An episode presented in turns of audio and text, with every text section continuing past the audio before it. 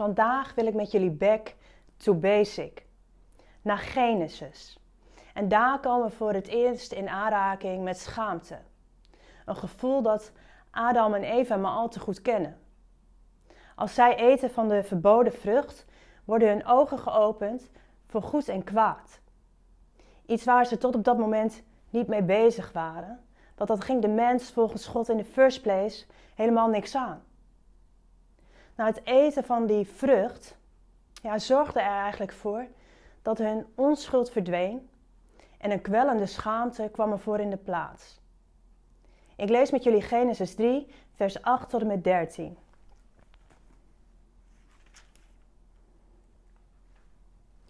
Toen de mens en zijn vrouw God de Heer in de koelte van de avondwind door de tuin hoorden wandelen, verborgen zij zich voor hem tussen de bomen. Maar God de Heer riep de mens: Waar ben je? Hij antwoordde: Ik hoorde u in de tuin en daarom verborg ik me. Ik hoorde u in de tuin en werd bang omdat ik naakt ben. Daarom verborg ik me. Wie heeft je verteld dat je naakt bent? Heb je soms gegeten van de boom waarvan ik je verboden had te eten? De mensen antwoordden: De vrouw die u hebt gemaakt om mij terzijde te staan, heeft mij vruchten van de boom gegeven, en toen heb ik ervan gegeten. Waarom heb je dat gedaan? vroeg God de Heer aan de vrouw. En zij antwoordde: De slang heeft me misleid. En toen heb ik ervan gegeten. Adam en Eva verbergen zich voor God na hun zonde. Herkenbaar? Durf jij met alles wat je meedraagt God onder ogen te komen? Of probeer je bepaalde delen van jezelf, eh, karaktereigenschappen, gevoelens en gedachten of bepaalde zonden voor Hem te verstoppen? Nou, betrapt als ze zijn, komen Adam en Eva tevoorschijn. En als God ze vraagt waarom ze deden wat ze deden, geven ze allebei een ander de schuld. Het is ook wel zo prettig en gemakkelijk toch om ja, een, een ander of de omstandigheden mede verantwoordelijk te houden.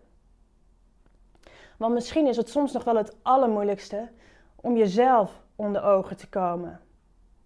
Om geconfronteerd te worden met je eigen motieven en te moeten erkennen dat je intenties soms gewoon niet goed zijn. Maar God spreekt ze hier niet op aan. En toch blijft de daad van Adam en Eva niet zonder consequenties. Want God spreekt een vloek uit. Over de slang, maar ook over Adam en Eva. En voor Adam geldt dat hij voortaan hard zal moeten werken om überhaupt in leven te kunnen blijven. Eva zal met veel pijn en moeite kinderen baren en de ooit zo vlekkeloze, perfecte relatie tussen Adam en Eva zou niet langer vanzelfsprekend alleen maar harmonieus zijn. Geen kattenpis dus. Maar tegen de slang, de verleider, zegt God het volgende. Vervloekt ben jij dat je dit hebt gedaan. Het vee zal je voortaan mijden. Wilde dieren wenden zich af. Op je buik zul je kruipen en stof zul je eten, je hele leven lang. Vijandschap sticht ik tussen jou en de vrouw, tussen jouw nageslacht en het haren. Zij verbrijzelen je kop, jij bijt hen in de hiel.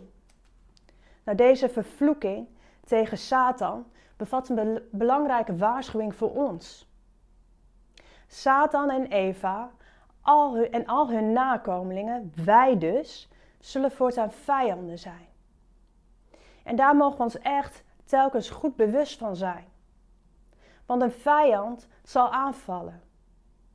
En Satan zal ons met geniepige leugens ja, proberen te verleiden. En als het hem lukt, zal hij ons er vervolgens van proberen te overtuigen dat we ons vanwege die fouten een flink potje mogen schamen en, en ver bij God vandaan moeten blijven. Maar als jij denkt dat je om wat voor reden dan ook God niet meer recht in de ogen kunt kijken, of bepaalde delen van jezelf uit heden of verleden voor Hem moet verstoppen, ja, realiseer je dan dat God jou roept en dat Hij jou vraagt om tevoorschijn te komen. Helemaal in al je naaktheid en met al je schaamte. Adam en Eva mochten samen tevoorschijn komen. En ook wij kunnen elkaar daarin helpen. Hoe meer ja, wij beetje bij beetje van onszelf laten zien, ook van de moeite en de worstelingen, ja, misschien geven dan een ander de moed om datzelfde te doen. Maar die vloek dan, ja, die was ook voor Adam en Eva. En is dat nou niet juist de reden dat we God zo ver mogelijk bij onze zonde vandaan proberen te houden? Bij de schuld die we dragen? Omdat we juist zo bang zijn ja, voor deze straffende God die ons veroordelen zal. Nou, uiteraard ken ook ik Somesaurus. En toen jaren geleden een grote zonde in mijn leven uitkwam, probeerde ik me net als Adam en Eva te verstoppen voor God. En ik voelde natuurlijk zijn priemende ogen wel, maar ik durfde niet onder ogen te komen. Terwijl ik van binnen wel voelde dat ik alleen met God verder kon en wilde. Nou, uiteindelijk sprak ik met een vrijgemaakte dominee. En in mijn ogen destijds was een dominee uit vrijgemaakte kerk in ieder geval lekker wettisch, straffend en veroordelend. Dus perfect. Want zo was God in mijn ogen ook. Dus ik zat helemaal klaar om ja, dat oordeel wat ik al lang over mezelf, maar eigenlijk ook over deze man geveld had, bevestigd te krijgen. En nadat hij mijn verhaal gehoord had, wees hij me op de versen 21 tot en met 23. Ik lees. God de Heer maakte voor de mens en zijn vrouw kleren van dierenvellen en trok hun die aan. Toen dacht God de Heer, nu is de mens aan ons gelijk geworden. Nu heeft hij kennis van goed en kwaad. Nu wil ik voorkomen dat hij ook vruchten van de levensboom plukt, want als hij die zou eten, zou hij eeuwig leven. Daarom stuurde hij de mens weg uit de tuin van Eden om de aarde te gaan bewerken waaruit hij was genomen. De predikant vroeg me wat me het meest raakt in deze tekst. En ik gaf aan dat dat het stuk was ja, dat God Adam en Eva wegstuurde. Hij wilde ze niet meer. Net zoals God mij nu natuurlijk ook niet meer wilde. En jarenlang heeft dat vernietigende stemmetje het goed gedaan. En dat stemmetje kan zich op veel vlak in ons leven laten gelden, nietwaar? Gewoon in alles waarin we nog niet altijd rein en heilig zijn. In onze imperfecties, als we weer eens te boos werden of te ongeduldig waren. Maar deze dominee gaf vervolgens aan wat hem het meest had geraakt. Namelijk dat God van dierenvellen kleding voor Adam en Eva maakte.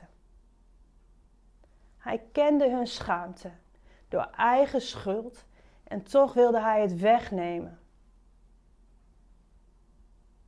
Hij wilde ze, hij heeft ze aangekleed, zodat ze zich niet meer hoefden te schamen. En daar lezen we vaak overheen, als we ons schuldig voelen, nietwaar? Als we schuldig zijn. Maar het toffe is, dit kleden van Adam en Eva was Gods eerste bloedoffer voor de mensheid. Hij moest dieren doden. Bloed vloeide om Adam en Eva weer met genade te kunnen bekleden. Net zoals Hij ons met genade heeft bekleed door het bloedoffer van Jezus Christus. En zelfs al in die vloek ligt hoop voor Eva. Want er wordt gezegd dat haar nageslacht het kwaad zal verbrijzelen. Opluchting voor Eva lijkt me, want nu weet ze dat ze niet meteen vernietigd zal worden. Ze kan nog steeds moeder van de mensheid worden. Gods plan en belofte voor haar houdt stand. En met die vloek krijgt ze ook de belofte dat haar nageslacht niet voor altijd onderworpen zou zijn aan het kwaad. Er zou genezing komen voor haar zonde. En er is genezing voor de onze. God wijst in die vloek aan de slang, namelijk al op de komst van Jezus, dat wat we binnenkort met kerst vieren. Direct nadat Adam en Eva gezondigd hadden, is God al bezig met een plan om het kwaad te overwinnen en ons mensen te redden. Jezus zelf werd nakomeling van Eva om door zijn dood definitief af te rekenen met de heerser over de dood. En terwijl ik bij de God van het Oude Testament vroeg alleen maar angst voelde, leert dit gedeelte ons dat God van het begin af aan al liefde en genade is. En dat betekent niet, helaas, dat ja, onze daden en onze keuzes geen consequenties hebben. We zullen moeten leren leven met de gevolgen daarvan. En soms ook met die van de keuzes en daden van anderen. Maar daarin wil God troost en vrede brengen. Hij wil met ons meegaan en onze schuld en schaamte wegnemen. Al vanaf het begin af aan belooft God dat de duisternis niet het laatste woord zal hebben. Laat zijn bloedoffer voor jou niet voor niets zijn. Neem het aan. Joy to the world. The Lord is come. Amen.